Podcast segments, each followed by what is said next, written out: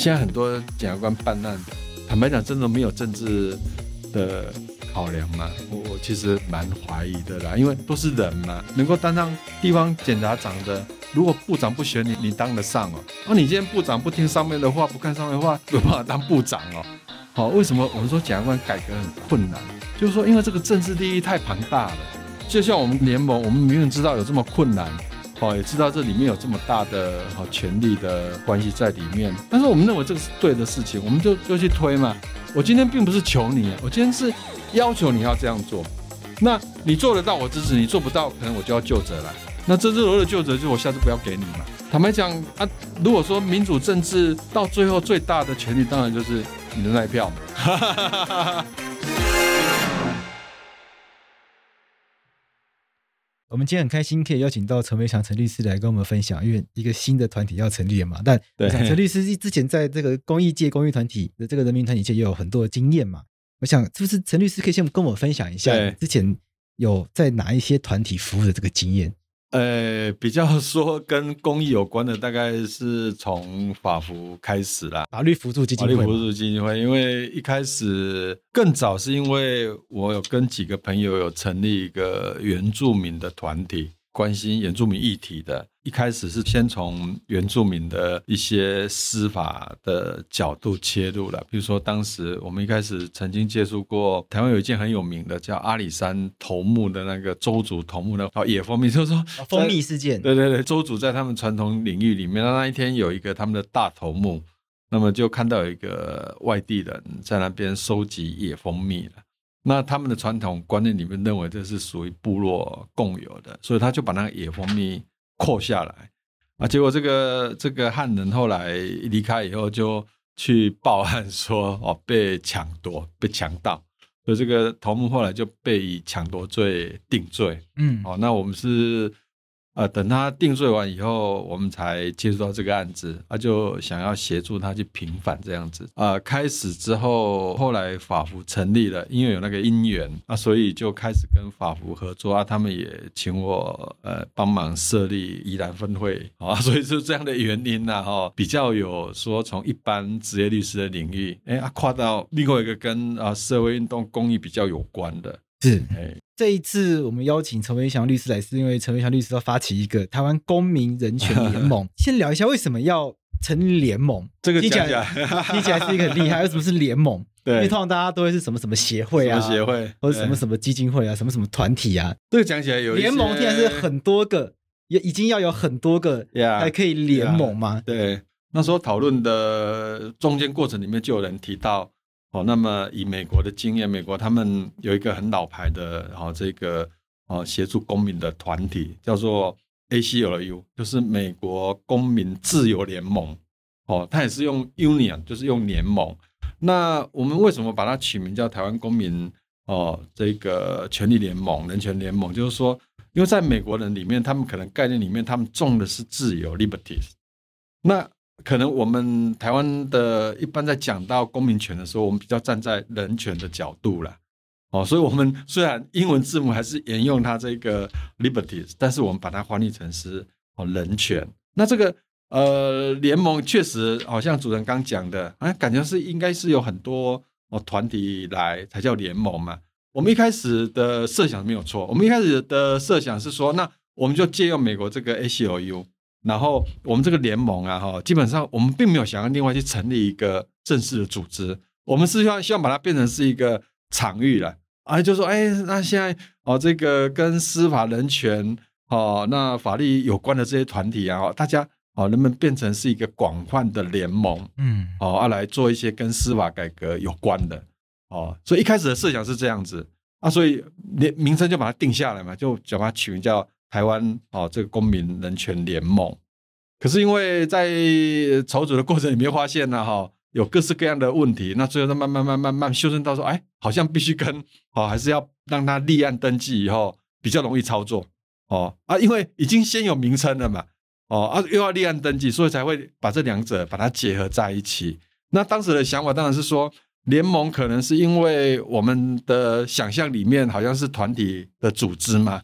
哦，但是人跟人的组织也不能不讲是一个联盟啦。哦，那况且在法律上面，因为它没有限制，说你一定只能用会啦、协会啦、什么什么什么的，所以后来我们就把这个联盟也把它保留下来。那也在组织上面也预留，将来也会有团体的会员嘛，啊，所以就会有啊一般个人的会员、团体的会员，那也会在呃实际的运动里面让大家变成是一个不同议题的一个联盟。所以坦白讲，就是有一点有一点这个因缘巧合啊留下来的一个。哦，这个导致现在的名称就叫联盟。那这个联盟要做什么事情？我们这个联盟，坦白讲，我们有内部有经过不断的辩证了。哦，就是说，呃，主持人应该很清楚嘛，因为司法改革就是一整套的东西嘛。台湾做司法改革的倡议的人很多、啊、很多啊。哈，那后来我们就是去盘点嘛。哈，就譬如说，以台湾现在做最大的在做民间司改会嘛。对，那司改会他们就大概。跟司法改革相关的议题，他们大概都会会会会去参与。那呃，另外有一个组织，后来 我后来知道，比如说台湾陪审团协会，哦，哎，他就比较聚焦在审判制度。哦，那这个永社，他就比较是在一些呃理念的倡议。台湾人权啊、哦，台权会，哎，他们可能就是比较在这个跟人权有关的。那冤狱平反协会就比较是在刑事个案冤狱的平反，就做个案救济。对对对，所以我们就是去盘点了一下以后，然后哎就发现哦，台湾好像比较没有一个这个民间的团体，比较是针对台湾检察这个制度。哦，那我们后来内部讨论是认为，台湾检察体系这个制度啊，相较于审判制度，其实被检讨的情况更少。一直以来这几年的司法改革都比较放在是审判的。哦，不管是诉讼制度哦，或者说这个审判制度，后来现在改采国民法官嘛，可是就检察官这个制度啊，哈，一直没有被很认真的去拿出来检视。所以大家平常都是说恐龙法官，恐龙法官。对对对，因为人民看到就是说最后判出法官嘛。对啊。哦，那就不会去想说啊，原来搞不好这个事情跟检察官有关系啊。嗯。那况且检察官的权利是主动的嘛，他甚至可以看简报就可以发动侦查权啦。对。哦，对不对？那甚至因为我们虽然有检察一体，但事实上因为检察官他们要求要享有跟司法官一样的独立性嘛，所以实务上有发生过一个检察官就可以起诉一个总统哦的卸任的总统嘛。哦，所以这个检察权就其实非常强大。可是他没有被认真的检讨，所以后来我们内部就觉得说，哎，那我们既然要做，我们应该做一个大家最最没有人啊、想要做的啊、也许它相对非常困难，而且因为我们呃后来也检讨了，就是说那那司法改革虽然坦白讲已经喊了二三十年嘛，哦、但是显然大家心知肚明嘛，大家都很不满意啊。那为什么司法改革这么困难？哦、你说台湾民主化，那么社会解严、政治解严。坦白讲，都有相当一定的成效，而且让大家立即感受到整个解严民主化的哦。可是私改就很难了哦，改了二三十年，好像大家都不满意啊。那所以后来我们的检讨的某一种呃，觉得比较深层的问题，可能是在于说，我们基本上可能还是比较习惯你由上而下给你的一个权利的保护，而不是说站在说，哎，这个权利是我的。哦，那包括你司法权的行使，基本上是因为我让渡给国家嘛，那国家你要来服务我啊，所以你这司法是要来服务我，不是要来管我的啊，所以我们会后来觉得，maybe 是我们整个台湾哦公民社会里面这个公民权的意识啊，哦，这个这个这个不够深厚哦啊，所以我们就没有办法很强硬的去要求哦国家做调整哦。那如果要从公民权的角度的话，又发现因为。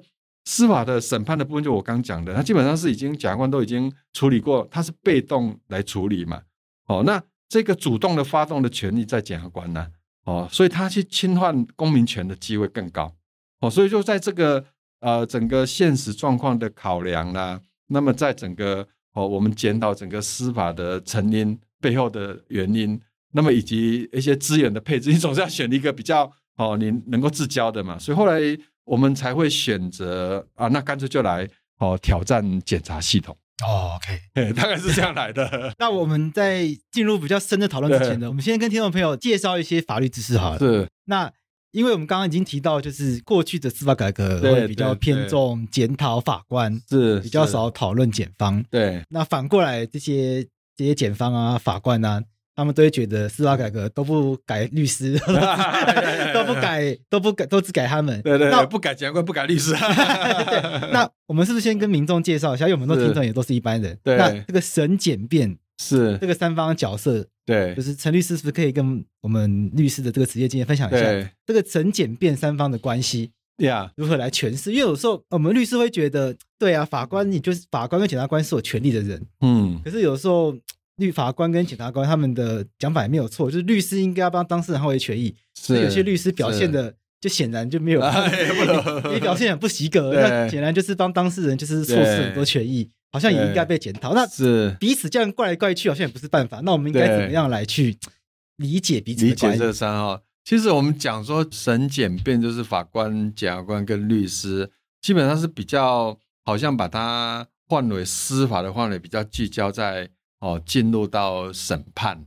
或者说侦查这个阶段才会有这侦查，基本上不会也不会有三方嘛，啊，只有两方嘛。应该到法院里面嘛。应该我们是比较进入到诉讼法院以后才会有三方的关系。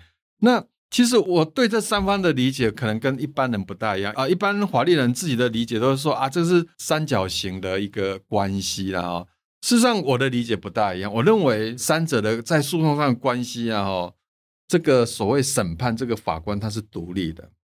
那律师跟检察官才是立于一个平等的，等于是互相攻防嘛，然后让法官哦，就是审判者他来做一个公正的裁决嘛，哦，这个才是一个比较健康的，等于是一个三角形哦，可能是法官在最上面，那律师跟检方在下面哦，两个基底。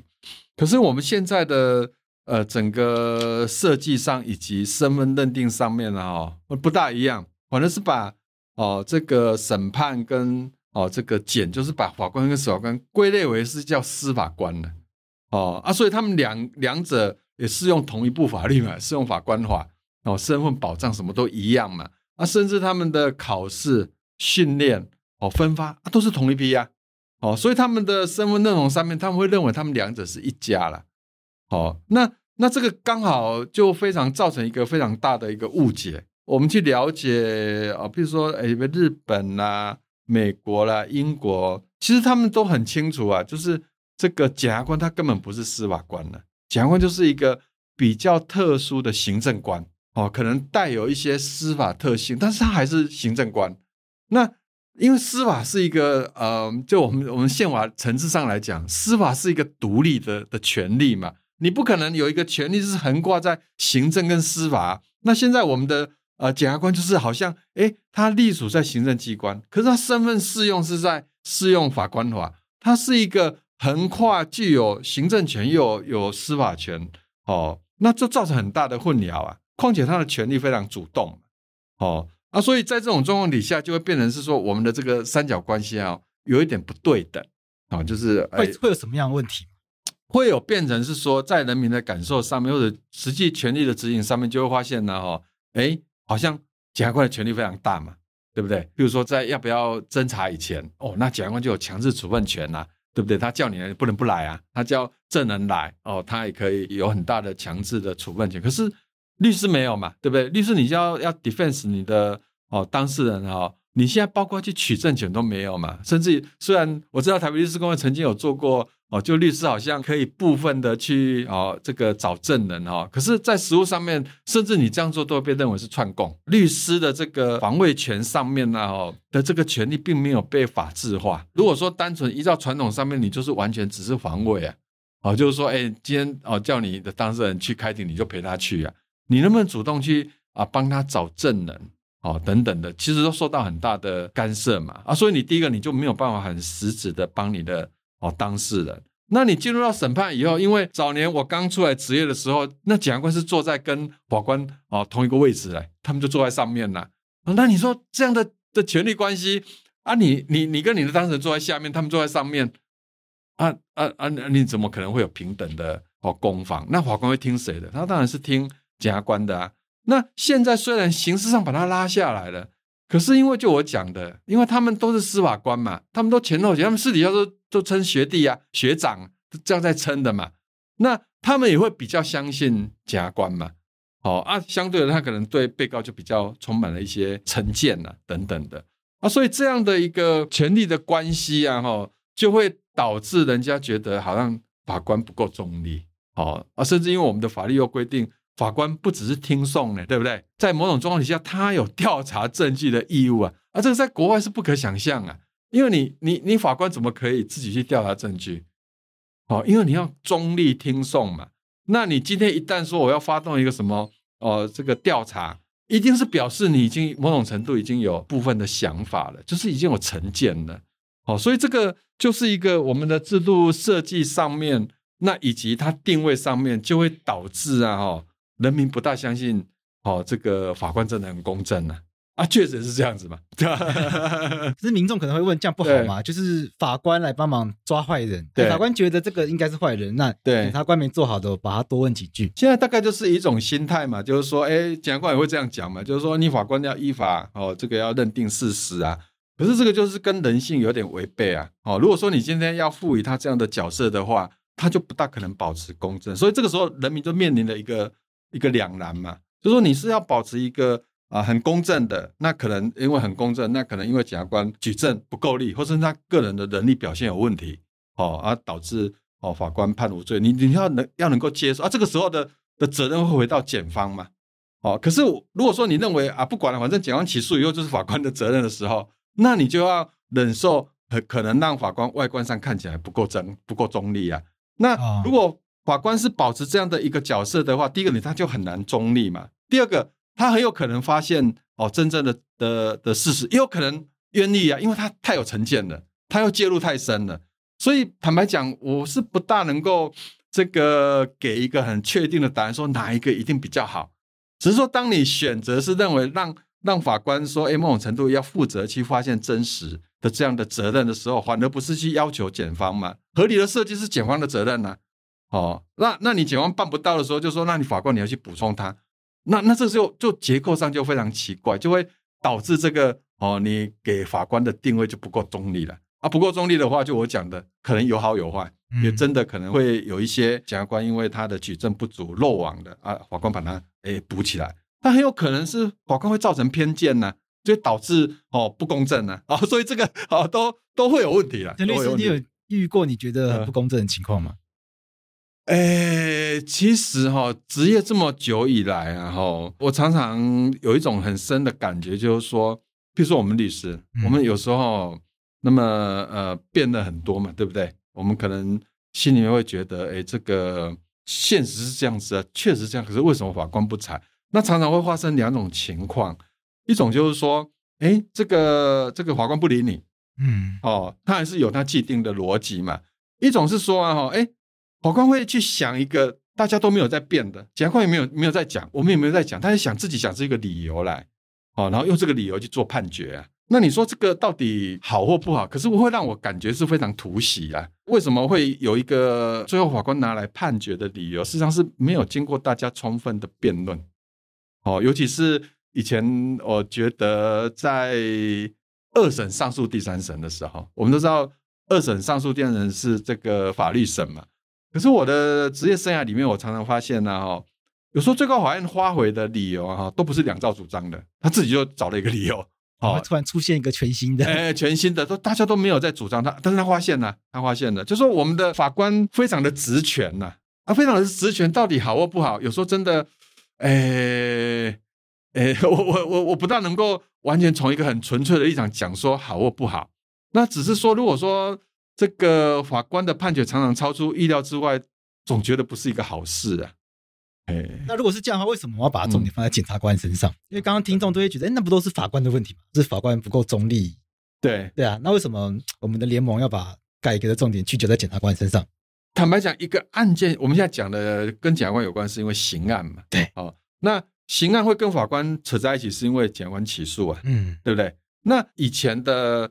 呃，诉讼制度是检察官起诉以后就跟他无关了嘛，啊、对不对？以前就脱离了，他只有最后辩论那一庭，他形式上会派一个人来力挺，那他只会讲两句话嘛，对不对？就是详读起诉书，哦，辩论的时候就是哦依法判决。以前我们常常这样讲嘛，他没有实质去 defense 哦维护他这个起诉的案件，所以就会把整个责任都丢给法官，所以我们就会觉得判好判坏都是法官的责任嘛，哦，以前是这样子嘛，那我们会认为说。这个理论上，你检察官起诉一个案子以后，事实上他的责任才开始嘞。以前是认为他起诉完就跟他没关了嘛。可是以我们比较理解的现在的诉讼制度是，检察官起诉以后，你要来说服审判者啊，不是说你起诉就算了嘛。那我们现在的制度有点是，虽然我们现在有立挺的制度，形式上是好像哎，他们呃已经有尽到说要派检察官全程来力挺，可是就我讲的，我们事实上还是赋予法官呢哈发现真实的义务。我们这个所谓要去呃证明被告有犯罪这个责任呢哈，某种部分把它转嫁给法官呢，哦转嫁给法官，那这个当然会导致哦一个很明显的一个情况，就是说检察官起诉就比较随便嘛。对不对？他今天可能哦，这个这个四五成可能会构成犯罪，他随便起诉啊，他举证就可能收证就不够完整啊，哦，甚至可能哎呃，可能个人的对于这个被告或是这种行为的个人的主观好恶啊，哈，他说滥权起诉啊，哦，那滥权起诉，你把一个人没有很充分的状况底下送进法院系统里面，那么责任当然就跑到法官了嘛，以我们现在的的设计，可是这个人可能就会在这个系统里面哦一审。二审、三审，甚至以前我们知道有流浪法院十八年的，就一个案子在法院里面这样来来回回。坦白讲，很简单，就是说当时的起诉就很有问题啊，可能收证不够齐全，可能根本就没有达到哦起诉的门槛。可是因为你一个人一旦被起诉以后，就好像会被认为哎犯罪嫌疑非常重大，法官好像也不轻易哦就把他宣告为无罪啊，哦，所以就变得非常困难。所以我们认为说，后来我们对啊法院法官审判的。哦，这个恐龙法官的不满，其实有很大的成因是来自于可能哦，这个检察官起诉的这个哦行为可能有问题啊。那我们为什么不把这块把它弄好一点，减少后面的这些争议？我们的逻辑是这样子。过去的司法改革没有那么重视检察官改革这一块，嗯，陈律师，你的看法？你觉得这是有脉络的吗？因为台湾大概有两次的司改国事会议嘛，啊，一一次是在李登辉时代嘛，一次在马英九嘛。那李登辉那个时代刚好是解严后不久嘛，对不对？好，然后那个时候的检察官系统啊，哦，比较是被党国控制了，所以你去看那一次的司改国是会非常有趣。那一次的司改国是会对检察官的系统是要求要给检察官独立性，然后是以让他比照司法官的哦这个方式赋予他独立性。那时候可能是因为威权嘛，这个执政党。哦，透过行政权直接审就手就伸到哦检察系统，所以检察官被认为不够独立哦啊，所以那个时候要强化他的独立性哦，那可以理解，因为过去是被被政被政党被政党操控，所以他希望哦给他独立性。就讲白，过去被国民党操控，他们想要摆脱这个，对对，那也可以理解。呀啊，所以后来就变成是检察官就权力非常大嘛。哦，那到第二次司改国事会的时候，其实大家已经看到检察官的问题了。所以我，我我记得记忆很深刻啊，就是说，呃，蔡蔡总统这一任的司改国事会议的时候，据我们的了解，法务部的哦，他们去参与司改国是会的一个使命，就是说，你不要来动我检察官系统。所以，他们派了很多人去司改国是会里面，就是去 defense，就是不要让你来太来干涉整个哦检察系统。所以，如果你去看第二次司改国是会里面，对检察官这个系统的检讨很少，相对于审判系统很少。哦，所以，我我我认为是有一些一些历史的因素在里面。那么，啊，可能也因为一般民众比较看得到的是所谓恐龙法官嘛，因为侦查它不公开啊。虽然我们知道实务上面检察官哦常常去哦放话 哦不公开就公开，那所谓不公开是叫你不要公开，他自己可以公开啊。但是因为他起诉或不起诉的这个资料，你也很难外界很难查知嘛，你不晓得里面有多少问题。但审判相对公开啊，啊，所以一般媒体什么都会报道。所以大家会焦点就会被吸引到整个审判，就反而忽略掉整个检查官这个系统。所以我认为是有一些主客观的因素在里面呢、啊，并不表示说他没有问题，而是因为他的问题某种程度被被呃被刻意的隐瞒了。那如果我们要改的话，嗯，就是我们这个联盟会朝向什么样的一个方向？我们会比较认为说，我们要回到国家为什么设立检察官制度？嗯，对不对？国家已经有有武力了嘛，对不对？因为有警察。哦，你有调查局，哦，你有各式各样可以调查、侦查犯罪的工具，那为什么还会跑出一个哦检察官？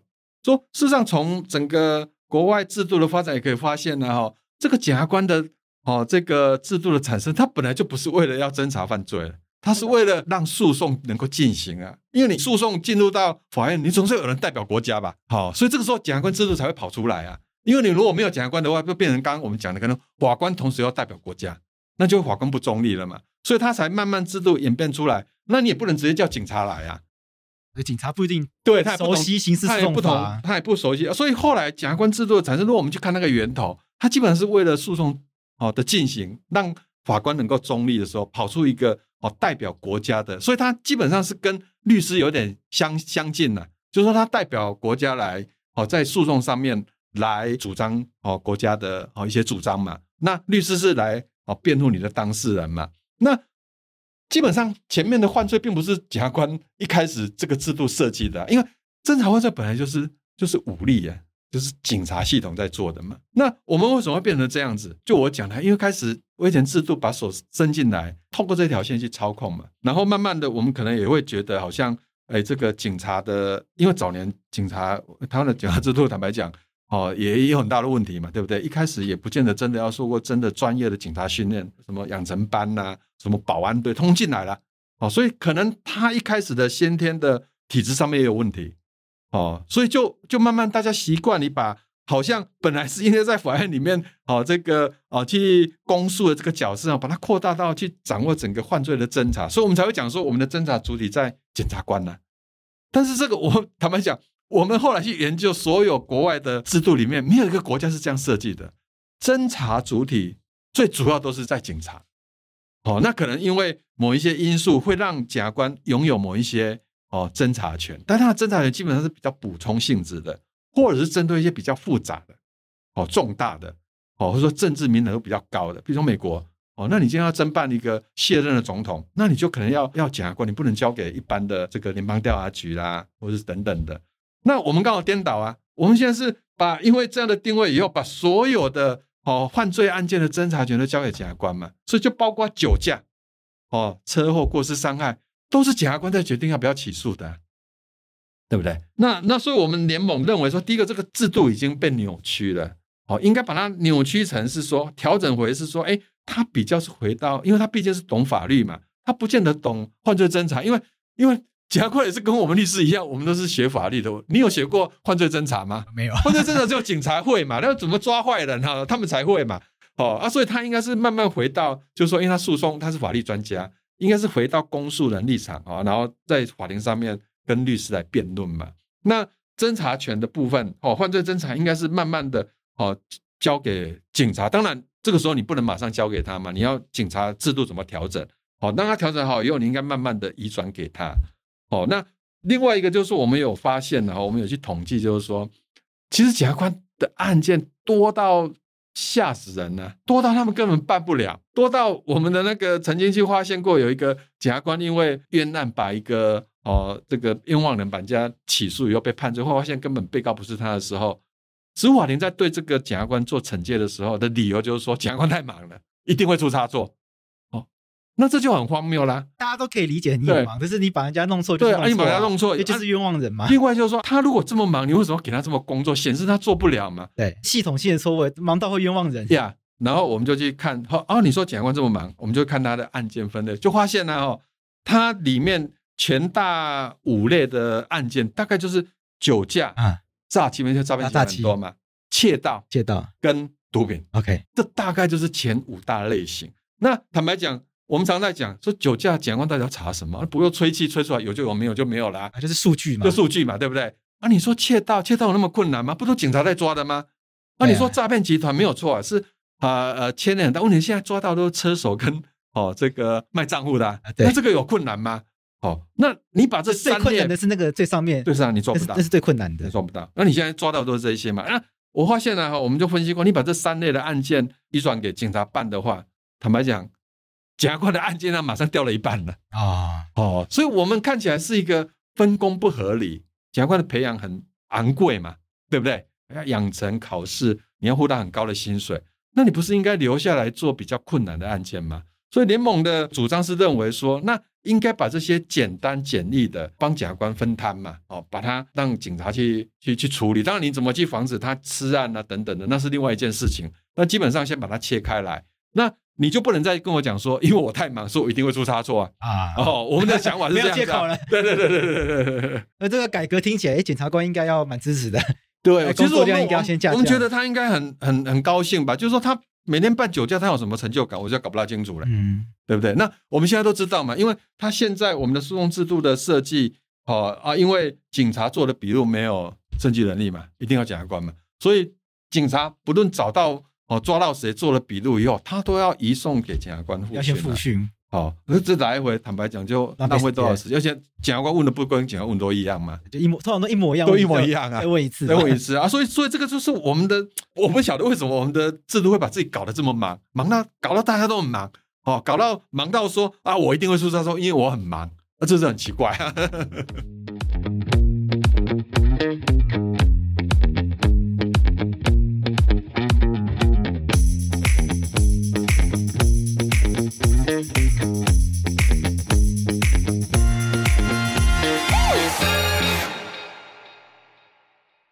这样会有个有趣问题，如果是这样的话，表示说是警察来写起诉书吗？然后再给检察官到法庭上去辩论。澳洲就是这样子啊。第一个，他一个原则，检察官不能指挥警察，因为指挥啊，哈，就权力会过大。他们基本上是制衡的，就是说，哎、嗯，有些案件当然警察他办完以后，因为比较重大，他必须移送给哦检察官判定说要不要起诉啊。如果不行的话，他只能把它退回啊，他不能说啊，你去帮我查什么，他不能这样讲哦，因为这权力制衡的关系嘛。另外一种像我刚讲的这种简易的案件呐，哈，这种酒驾啦，哦，这种肇事的，基本上是警方就直接起诉了，没有错啊。嗯，因为坦白讲，它很简单，就像我们现在警察要移送给检察官，他事实上也做一个移送书啊，嗯，对不对？他每一天到晚都在写啊，哦哦哦，所以书类对警察来讲没有那么困难，确实，因为他们已经在做了。我们现在的问题反而是在什么地方？就是说，反而是警察内部没有分工哦，就是说理论上。警察分为好几种嘛，有有一些是属于比较服务型的，比如说派地方派出所，你说叫他来办刑案就很困难了，啊，因为事实上警方自己内部有有刑事警察，嗯，他理论上真的要办案是刑事警察，哦，啊，事实上他们可以透过内部的分工嘛，哦，就是说，哎，训练可能，哦，比如说你将来要问这些刑案的被告，可能要刑事警察才能问呢，你不能叫一个派出所，因为他也没有受过这方面的训练呢，他基本上是是服务型的，哦，他是服务型的，哦。啊，所以如果是这样的话，就发现其实哦，哎，他们其实要训练没有那么困难，因为他们本来就有一套刑事警察的制度，嗯，哦，只是说，因为我刚讲的，因为他们现在做的都没有证据能力，所以他们就会慢慢慢慢就觉得啊，那算了，反正我刑事警察做的也没有证据能力啊，哦，我派出所做的也没有证据能力啊，那我为什么要给刑事警察做？因为他们刑事警察有加急啊，所以他们就现在把它分散给所有派出所的哦，一般的员警也在做笔录啊，对啊。对不对啊？因为对他来讲没有用嘛，因为都一样嘛。他给刑事警察做也是没有证据能力，给派出所的员警做也没有证据能力啊。哦啊，所以我我的感觉就是说，其实是因为我们制度的设计啦。哦，并不是说真的警察都那么不堪。我们我们坦白讲是这样讲的。哦，那我们也不要以为说啊，好像经过司法官考试就一定比较厉害。好像哦，如果说我们对日本的哦这个警察有一点理解的话，事实上日本的高阶警官呢，哈，都是。东京大学法律系毕业的，真的哦，因为他们的这个法律系毕业以后，他们两条路，一条当然就是做做司法官嘛，律师；一条就是做警察，哦啊，所以基本上面他们这个警察系统里面的这个法律的这一条线是非常强的，哦，所以他们的高阶警官跟检察官基本上都是可能都是同学，都是同学，哎，跟台湾的这个文化很不一样，因为台湾的警察都都警察大学或警专毕业的，我们这个也是个问题，就是说。呃，我也问过哈这方面的专家，就是说其实国外也很少有这种所谓警察专业学校了。嗯，哦，就是说你应该一些有点像以前台湾的师范教育，对不对？就是说你只能去啊师大哦啊师专啊，你才能当教师哦，它来源就不够多元了。理论上应该是说各个大学里面广设哦警政的学分呐，嗯，犯罪的侦查啦，然后让这方面的人都可以来当警察嘛。哦啊，那这样你的来源都多元了啊，他现在不是啊，因为他现在你当警察，要么你是低阶的，就是警专嘛，那、啊、你高阶的就是警察大学，就只能他自己培养的啊。啊他自己培养的，呃，当然他来源的多样性就受到限制了。所以，我坦白讲，我们的警察制度确实也是一个问题。哦，可是我们很难说，因为因为他有问题哦，干脆就不要他。所以在。台湾的这个法律剧里面常常是这个检察官问犯人，可是在国外的法律剧里面很少看到这个画面。基本上没有啊，国外的法律制度很少是很少是很少是检察官去亲自侦查犯罪。呀呀呀呀呀呀！所以我们那时候我们也为了这个事情有开了研讨会啊，啊，就是说，哎，那这个侦查庭的有分为两个题目嘛，一个就是说，哎，哦，台湾现在侦查庭实际的状况，另外一个叫做，哎，这个啊，国外的侦查庭比较制度啊，哈、哦，结果我们就邀请很多讲师，那一看就说，你们题目设错了吧？因为国外没有侦查庭，国外根本就没有侦查庭，邀请其他国家学者，哦哦、他们不知道怎么讲，对对对，就没有这个东西，根本就没有这个东西，因为对他们来讲，检察官基本上就跟律师一样嘛，嗯，哦，就是说他原则上面就是。警察把案件丢给他啊，他的原判哦，不行他就退回去嘛，啊可以他就起诉嘛，啊顶多里面有一些，当然我们不能排除他可能要补充侦查，那个都很少数了。那有的话也是说叫来办公室，有点像办公桌就这样问而已，哦，他们不会有像我们这样的。侦查庭检察官坐在上面这样问，他们从来没有这样的制度啊。应该大部分听众没有去过侦查庭，因为没有没有犯罪经验。你你只要看过包青天，你就知道我们的侦查庭就就像包青天一样嘛，就检察官会坐比较高，坐高高在讲台上面，而且穿过法袍嘛，对不对？啊、对对对然后下面不管你是被告、告诉人、证人呐、啊，哈，反正都是他讯问的对象嘛，坐着或站着在下面。对对对对。然后那个那个那个，我们就请那个徐秀喜大法官来主持嘛。那他的结论就是说啊，这个就是违宪嘛，嗯，哦，就违宪的制度嘛。就是说，第一个，你侦查中其实没有真正的被告，侦查中只要查看看谁犯罪嘛，对不对？那你坐的高高在上，连律师都是坐在下面的，对不对？哦，他说这个完全是违宪的制度啊，因为律师有有时候还必须坐离他远。对啊，对、哦。那现在现在更扯的，对不对？律师在做笔记也会被没收啊，对不对？啊，对啊。哦，前面之前有一个哦律师说，呃，做笔录也不行啊。还有说，哎，他在问那个被告的联籍资料，哎，律师把他抄下来说，哎，这个泄密啊，说这个什么违反什么违反个资法啊，啊，这是莫名其妙啊。对呀，啊，这个就是因为我们的，就是说，就全是没有了，没有一个国家说现在还有像这样一个制度啊。日剧的 Heroes，他的检察官也是坐在办公桌这样，这对你啊，是木村拓哉演的吧？对对对对对，他也是办公室里面嘛，对对对，然后办公室弄得很像。书很多那种，然后就就是在办公室里面问话嘛。对对，就是这样子。那时候看到说，哎，日本的检察官跟台湾的就差很多，因为他们被美军占领嘛。对，然后占领以后，他们的整个宪法，他们诉讼制度基本上有跟着调。他们的检察官已经比较像像美式的检察官，就是有点是立庭了，公诉人。他基本上不负责侦查犯罪，但是他保留部分侦查权了，这是没有错。在检察官行使这个职权的时候，因为他不是法院呐、啊，他不能穿法袍啊，因为穿法袍是违宪，因为因为法院只有法官可以啊。哦，那你侦查阶段并不是法院呢、啊，我们现在会混淆，就是说，因为我们把检察官定位为司法官，哦，然后把那个那个侦查庭把它当成是法院的延伸了。可是你一旦把它当成法院的延伸，可是法庭是公开的啊，那你侦查庭怎么可以不公开？对不对？哦，就完全不受监督啊。那我们知道这个问题很大嘛。因为检察官高高在上，门一关，砰，关起来，里面发生事情，哦，没有人知，而且人性嘛，他坐那么高，他就动不动会凶你。有些检察官 讲话蛮大声的，所以这个就是说看起来是很小的东西啊，但事实上它就是一个精神跟制度的误解啦。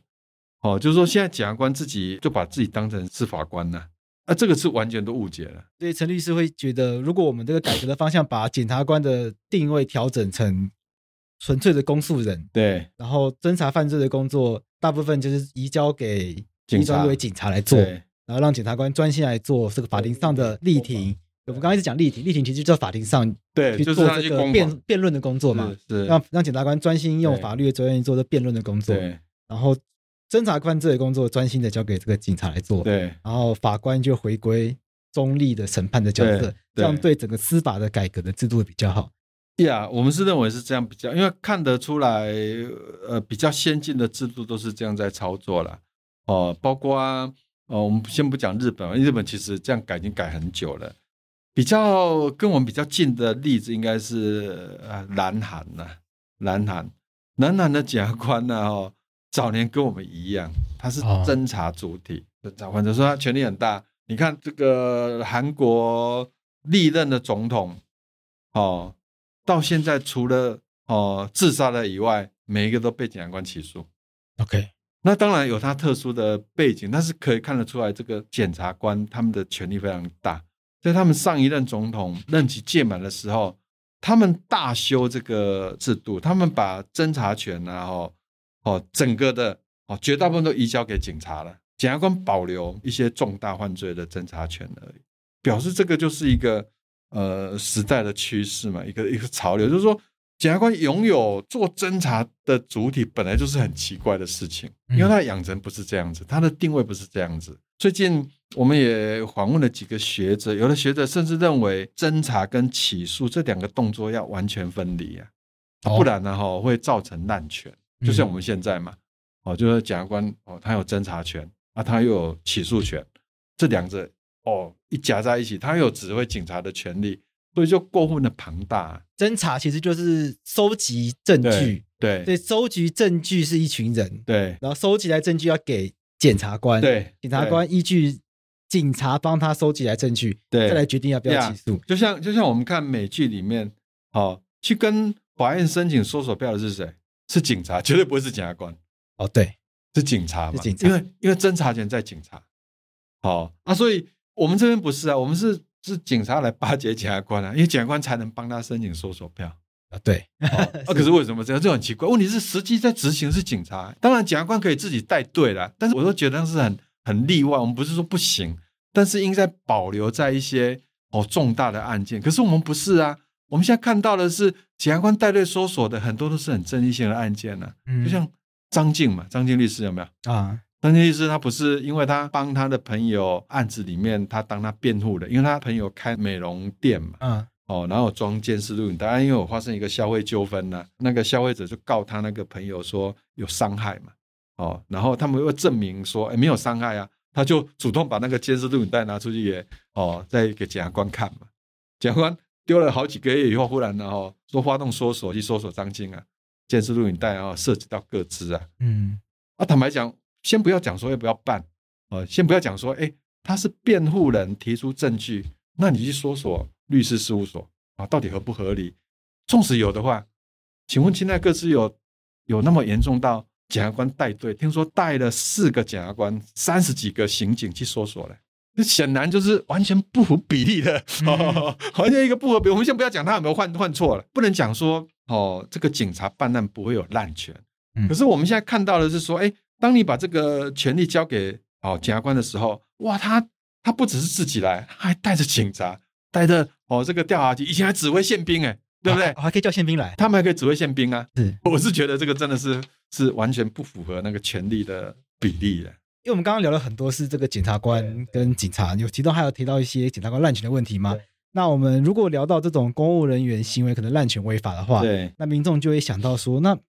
不是应该要由监察院来给他 弹劾吗？什么的？那这个情况下面呢，我们国家还有惩戒法院呢，还有职务法庭。那这个部分，我们的联盟会有一些改革的倡议吗？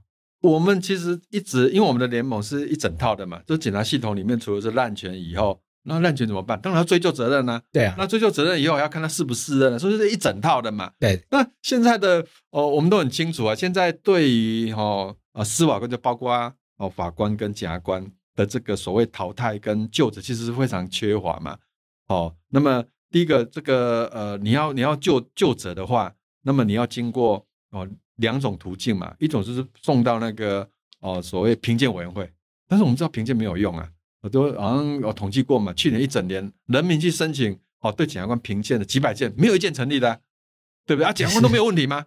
对不对？哦，所以说评鉴是有很大的问题。那纵使评鉴完了以后，也不是他就能够把它决定啊，他比较严重，他把它移送惩戒啊，哦，就移送到惩戒法庭。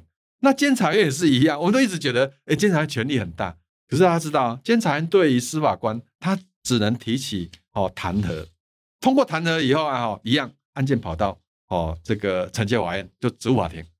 那 OK 好了，那那那就来看职务法庭的判决嘛，哦，就是说我们想象一下，理论上我们如果是一家公司的员工。那如果这个公司的员工他不适任，或者说他犯法，老板会怎么做？把他 fire，把他开除掉，开除掉嘛？啊，你有意见，你去法法官，你去法院告我嘛？你去请求说要恢复雇佣关系嘛？对，哎，可是来到司法官，情况颠倒过来哦，对不对？他犯法，哦，他做了不适任，你能不能把他 fire？不行啊，你要 fire，你要把他送到法院呢，你要去向法院证明哦，他有什么才可以把他 fire 嘛？这个权力关系颠倒过来。我们都知道，你要到法院去翻一个案子很困难的，因为这个法院的本质嘛，哦，要用法院审判去认定一个人达到要 fire 的程度，哇，这个困很困难的，而且举证责任在于资方啊，对对不对？哦，就老板国家要证明嘛。可是为什么对于法官的保护是这样子呢？这是第一个结构性的问题啊。嗯，难道一定要这样子吗？哦，没有其他的方法吗？再来就是说，现实上面，司法法庭哦，真的会把一个法官哦，把他哦，我们讲说把他免职挺职的比例很少。哦，就我刚讲的，刚刚那个、那个、那个案子，这个案子叫做精准度难免哦欠佳，因为这是法院判决的用语，就说那个检察官这个告诉人跟他讲说，哎，不是，应该不是这个人，哦啊，警察哦指认就直接拿被冤枉的人给被害人指认，单一照片指认就违法嘛，检察官一样来啊，哈，就一直跟那个告诉人讲说啊，哈，就是他，就是他，就是这个，硬叫那个告诉人指认那个被告，然后这样把他起诉啊，那后来证明不是他，已经关了。关了之后啊，哦，那监察院就介入调查啊，就证明他这个指认的违法，然后在那边有点是教唆哦，那个告诉人去指认被告，就就讲说这个违法情节重大，可是最后只给他一个申诫，理由就我刚讲的，理由他都说因为检察官的工作很多哦，所以这个精准度难免欠佳，就这样子就轻轻的，重点是这个检察官后来你改掉法官呢，就改掉法官呢。你看，我们看实物上看到这个很多法官上班哦，翘班去做什么做什么，他们有没有曾经用贪污治罪条例去办过他？他不是一样吗？如果同一个逻辑，啊，你今天明明就没有来上班，翘班啊，还领薪水，这这个不是利用职务诈欺财物，对不对？这个不是贪污治罪条例吗？可是他们从来不会这样办呢、啊。可是他对其他公务员就会啊。就回到说，因为我们一开始讲的，因为我们的检察官跟法官都是同一个考试出身，他们本来就是认为是一家人呐、啊，所以他们特别体谅自己的人呐、啊。那你今天说要叫他自己的人来惩罚自己的人，哦，这个有点违反人性了。哦，坦白讲，我是认为这个制度有点违反人性了。那况且制度上又设计成是说，哎，你要把他 fire，你要先去让法院去把他 fire，你没有办法把他 fire 以后让他去告你来回复啊。哦，所以这个层层的设计，哦，就变得对于司法官的保护感觉上。已经超出好必要的程度，达到一个太超过了。简单讲，就达到太超过了，变成你没有办法淘汰它了。那我们民众可以做什么样的一个努力来达成这个司法改革？因为司法改革已经对已经做这么久了嘛。那我们最后像陈律师也要透过这个组织台湾公民人权联盟来推动这司法改革。那我们可以怎么样来做？就这，我们后来为什么一直强调公民权？公民权就是说。我我觉得我们的大家要有一个认知的，就是说这个权利是我们的，这个司法权是我们要组织一个国家不得已啊哈，然后啊让出来，让国家帮我们来哦行使的，并不是说这个是他的哦，所以公民权是在我们手头上啊，我们要他做不好，我们要叫他改啊，我们不是不是好像呃求他改，我们是叫他改，你改你不改，你那你就下台啊，对不对？哦，我觉得要先有这样的心态啦。那以前我们都比较。好像是说，比如说，我觉得以前的这个司改会有问题，就是说，哦，比如说两次司改国事会议完了之后，交给谁在执行？交给司法院、司法院，交给法务部，就是交给应该被改革的。可是之前是陈律师一直是说，司改国事会议的问题是司改国事会议的结论是司法改革，对。可是司法改革的结论由被改革被改革的人来执行，他说他一定一定是哦七折八扣嘛。再来就是说啊哈，你看就很荒谬啊！你是司法改革里面都牵涉到要修改法律嘛，对不对？对。可是我们的司法国事会一开始就排除立法院了。哦哦，就是立法院也没有进来，监察院也没有进来，考试院也没有进来，只有行政跟司法两权进来。现在立法院不买单呢？你做的决议里面要改的，立法院没有一件买单呢。啊哦，不帮忙修？哎哎，因为他从头到尾都没有参，他从头到尾就被排除在外。嗯，理论上我的感觉就是说，我我是觉得我们做这些事情都非常感觉有点应付性的。嗯哦，以我常年观察，比如说假设今天英国、美国，他如果要做一个司法改革，他不会这样做的，他可能在国会里面成立一个哦司法改革委员会。哦，那就看哪个问题嘛。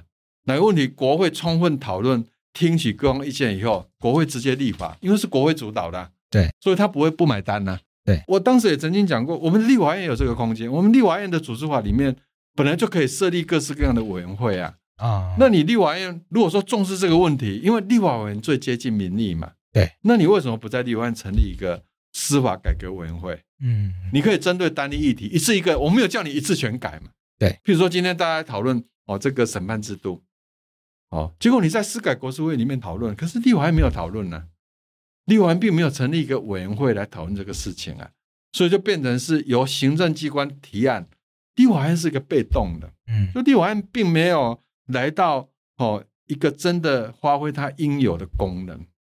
因为这些改革的方案到最后一定还要是要修法嘛？对，他现在就是说，哦，我我也没有参与啊，你也没有让我去表示意见，我啊、我事后为什么要买单？因为傲娇嘛。他说啊，这个我没有参与，而且我有民意基础，我的民意呀呀呀呀呀，就是这样子啊。所以我，我我我就觉得，哈、哦，就是说，我们的整个司改当然很很多问题啦，但是从我们啊这些政治人物去操作出于这个问题的角度来看的话，我就觉得真的是没有成立啦。嗯。哦啊，如果有成立的话，坦白讲，他司改国是会是总统哦直接召开的嘛，对不对？对啊，总统是行政权呐、啊，那总统有行政权，立法权也是哦执政党绝大多数啊，怎么会改不了？对对不对？可是我们现在发现，我们也有去看那个民间司改会，他去统计司改国是会到现在，他做不到十趴、欸，很多都卡住了。啊，如果说你今天同时掌有行政权又立法权都动不了的话，那那那这改革还有还有希望吗？是表示就是做假的嘛，嗯，对不对？表示是做假的啊。哦，就我我的感觉就是说，这个司法改革就是真的，并好像没有在这些主要的政治人物里面觉得真的很重要。那我我的感觉是有一种感觉，maybe 哦。当你是一个反对党的时候，你会会很很很希望改，嗯，哦。可是司法是一个很奇怪的东西，司法某种程度也很好用。怎么说？检察长怎么产生的？地方检察长的产生啊，因为检察一体我们都知道，所以检察长有很大的权力嘛。问题是检察长是怎么产生的？检察长的产生就是法务部它有一个检审会，它这检审会里面就是会有哦，差不多一半是部长。可以指定的啊，有一半是所谓检察官自己自主哦选举产生的啊，事实上不大可能完全自主嘛，因为还是派系嘛，所以部长还是可以干涉嘛。那一旦他组成一个检审会以后，他今天譬如说今天有有十个检检察长的名额，那可能他这检审会就可以建立，假设是啊 double 二十个名单给部长选，但问题是部长本来就可以。操控整个检审会啦，对哦，因为因为他有一半的提名权嘛，那一半还可以透过他的这个选举的操作，他可以控制人选了，已经可以控制检审会了。提出来的哦二十个名单又是给他选了，啊，坦白讲就是就是部长一个人就可以决定了。问题是部长后面如果说哦院长的手伸进来，总统的手伸进来，他不买单嘛？啊，所以在这种架构底下，谁要去改？我今天当总统这么好用，我干嘛要去改？对不对？哦，所以我，我我的感觉就是说，哎，这个 maybe 这个这个改革很困难，就是说，当你拿到权力的时候，你发现原来你所看不惯的那一些权力，哎，其实是蛮好用的。OK，呃，权力都是要享受到，或者对对对对对 对，没有权力的时候就觉得很痛苦。对对对对对，可是享受到的时候就不愿意放掉。呀呀呀呀呀！我我我的感觉是有这样的感觉嘛，比如说你现在看看，现在很多检察官办案。坦白讲，真的没有政治的考量嘛？我我其实蛮怀疑的啦，因为都是人嘛，哎，都会看风向嘛，对不对？那你今天能够当上地方检察长的，如果部长不选你，你当得上哦？那、啊、你今天部长不听上面的话，不看上面的话，没有办法当部长哦，对不对？这都是人性嘛，哦，啊，所以他自然而然，哦，为什么我们说检察官改革很困难？就是说，因为这个政治利益太庞大了。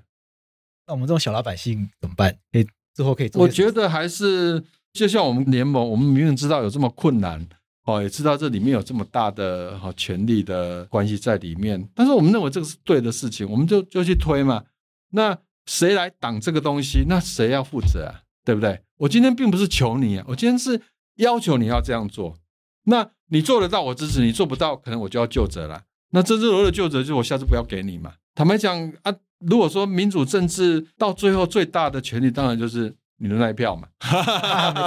哦，所以我们也会在在总统哦要开跑以前，我们也会提出我们的诉求啊。哦，那就要看呃这个台湾人民自己认为说这个重不重要。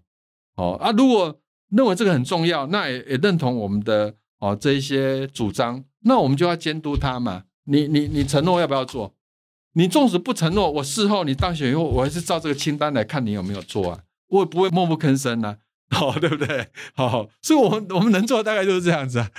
那陈律师最后要不要跟大家介绍一下我们联盟的愿景跟工作目标？坦白讲，我们是觉得应该是整个司法的体制改变了。我们的司法现在有点是威权嘛，好，威权。我们希望把它转换是民主，是一个服务型的，是服务百姓啊。对百姓来讲，坦白讲，我们刚刚讲这些都太过专业了。他要的只是说，那我今天发生纠纷了，发生一个一个刑案的时候。那是不是这个审判系统可以很快给我一个很优质的好的一个判决，让正义可以伸张嘛？嗯，所以人民要的是一个有品质、要快速的一个司法，好，要亲切，坦白讲就是这样子而已。我想今天各位听众朋友透过陈维祥陈律师跟我们的分享，会感受非常深刻，因为我们今天讲了非常多很专业，但是也非常深刻的司法改革的议题。那陈维祥陈律师透过自己职业的经验。那也透过自己非常多的观察，然后也分析了，也带来很多世界各国不同的关于检察官检察体制的这样的一个经验，然后各种不同的体制这样的分析，也提出了台湾公民人权联盟的一些愿景、一些看法。那希望可以带起大家对于不管是台湾可能检察官制度改革，甚至台湾司法改革的一些看法。那也希望未来我们的听众朋友可以跟我们一起再来思考，我们台湾要怎么回来做这样子一个改革啊！也希望大家可以一起来关注相关的议题。那我们今天。再次感谢我们的陈维祥陈律师谢谢。啊谢谢谢谢。Ok